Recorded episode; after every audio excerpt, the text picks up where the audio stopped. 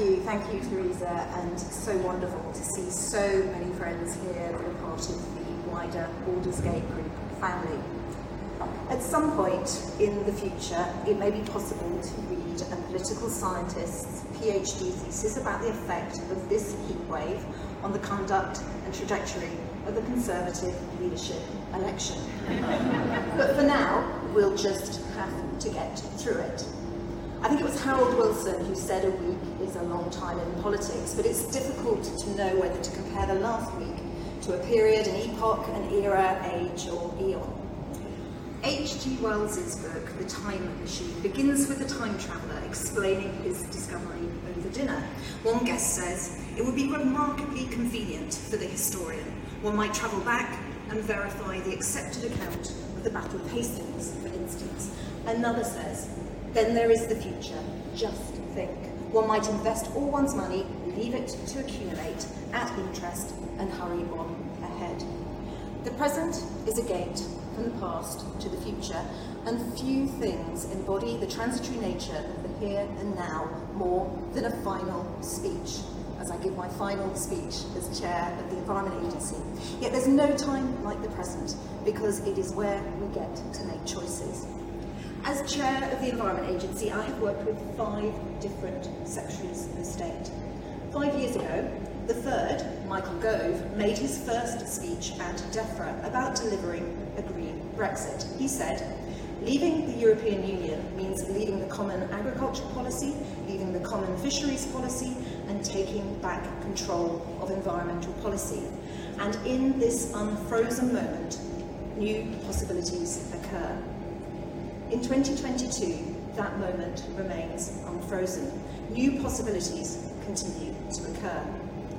The Time Machine was published in 1895. By then, the Victorians knew all about urbanisation, population growth, and technological shifts. We are still using much of the infrastructure they built, including the road, railway, and sewage networks. Nonetheless, today's world is profoundly different. In the 19th century, traffic meant horse-drawn carriages. As cars became more common in the 20th century, people viewed them as many in the 21st century see the rise of artificial intelligence and robots as threats. Change is inevitable. It is how we choose to meet change that matters. Over the last 200 years, innovation and excellence in the UK engineering has given us strong foundations. In England, we are standing on the shoulders of giants in a rising sea. By 2050, there will be 59% more winter rainfall. Some rivers could have between 50 and 80% less water during the summer, and summer temperatures are set to be up to 7.4 degrees hotter. In the last six years, I have attempted to draw attention to accelerating threats so that we might embrace the opportunity to make ambitious choices how we choose to deal with climate change, how we choose to adapt, how we choose to develop the places we live in. These decisions define what we will deliver. And the Environment Agency delivers blue, green, and grey infrastructure that provides resilience to change. But to avoid climate chaos, we need all infrastructure to be more. When I was asked to become acting chair shortly after the 2015 Boxing Day floods, it was considered brave to mention climate change. This was at a time shortly after a Prime Minister had allegedly said the government should cut the green crap, and cut it was.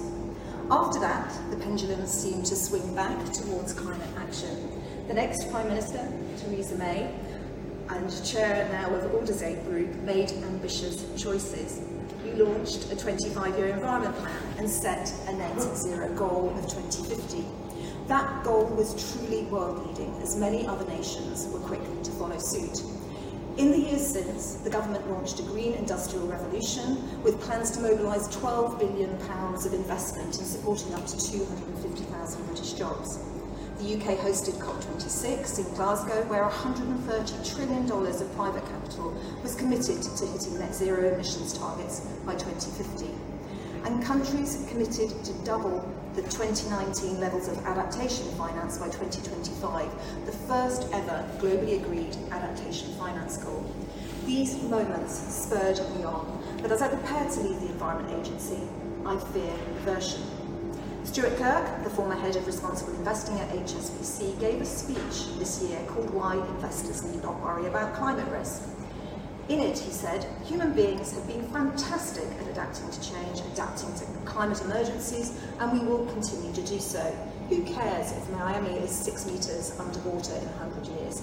Amsterdam has been six metres underwater for ages, and that's a really nice place.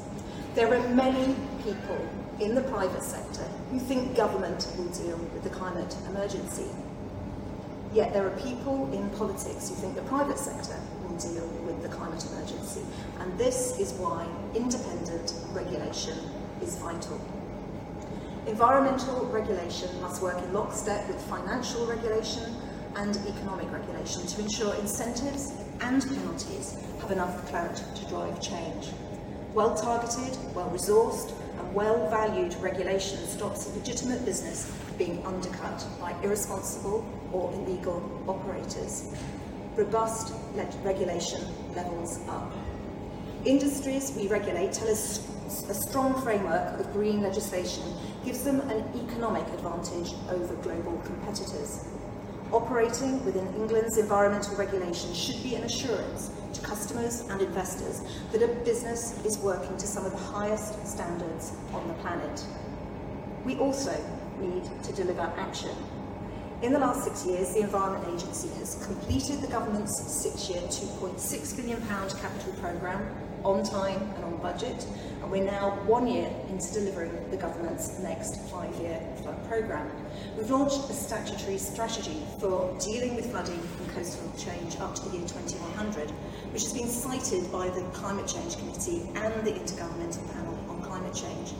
We've taken on criminal gangs. Last year alone, our work meant that there were over 100 fewer active legal waste sites. And we began to operate the new UK emissions trading scheme and set our own 2030 net zero target, walking the walk and showing others the way. We've monitored sewage to provide an early warning system of local coronavirus outbreaks, and since 2015, we've brought 48 prosecutions against water companies, securing fines of over £138 million. Some of the biggest fines were imposed last year, including a record £90 million fine for Southern Water. And I'll be saying a little bit more about the water companies on Thursday when the Environment Agency publishes our annual report into their environmental performance. While I highlight these achievements, we now have even more to do. Climate change is taking existing risks and increasing their severity, frequency and duration. The government's stated ambition is to leave the environment in a better state than we found it, and the public purse has been squeezed. In this context, I don't think now is the best time to choose structural change to the Environment Agency and DEFRA's other arm's length bodies. It is, of course, right to consider how best to deliver the government's commitment to the environment. The basis for these choices should be the evidence. What is working, what is not, and what would produce better outcomes. But as I've mentioned, the present unfrozen moment allows us to blend existing strengths with new innovations. The ability to choose doesn't demand we abandon the best of what's around. Several years of structural change will take resources, staff time, and management focus away from delivery at a time when delivery must be the priority. After all, it is the decisive decade of delivery. I was once asked by a journalist if being chair of the Environment Agency is a poisoned chalice. It's been a privilege. The Environment Agency is a fantastic organisation of committed public servants who day in and day out save lives, protect nature and support businesses. I know the cost of living crisis is hitting many of them hard and I hope they will get the support they need to deliver what we are going to ask of them in the years to come. Committed, expert and experienced public servants are worth keeping. I want to thank Theresa, Nick and everyone at the Aldersgate Group for hosting me tonight and being such passionate advocates for a competitive and environmentally sustainable economy. Everyone here has a role to play in ensuring the next government strengthens the focus on policies that will deliver net zero in this country and around the world, a nature positive nation by 2030, and greater resilience to climate shocks. Progress cannot flourish if infrastructure, supply chains, homes and businesses are repeatedly set back by more frequent storms, floods, droughts and heat waves. In an op-ed for The Telegraph yesterday, Conservatives Zac Goldsmith and Chris Skidmore wrote, if we throw away the UK's international leadership on the environment, we will lose the support of a broad coalition of voters. We will be digging our electoral grave. So I hope the Conservative Environment Network will be a key caucus in the leadership race.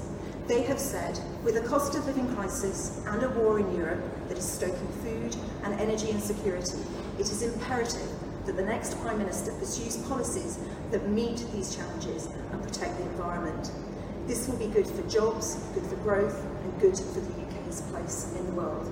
So if everyone here tonight continues to demonstrate the truth of this statement, the UK stands a better chance of making good choices and travelling through time to a future worth celebrating. Thank you very much. And I've now been asked to ask you to go and partake of the refreshments. Thank you.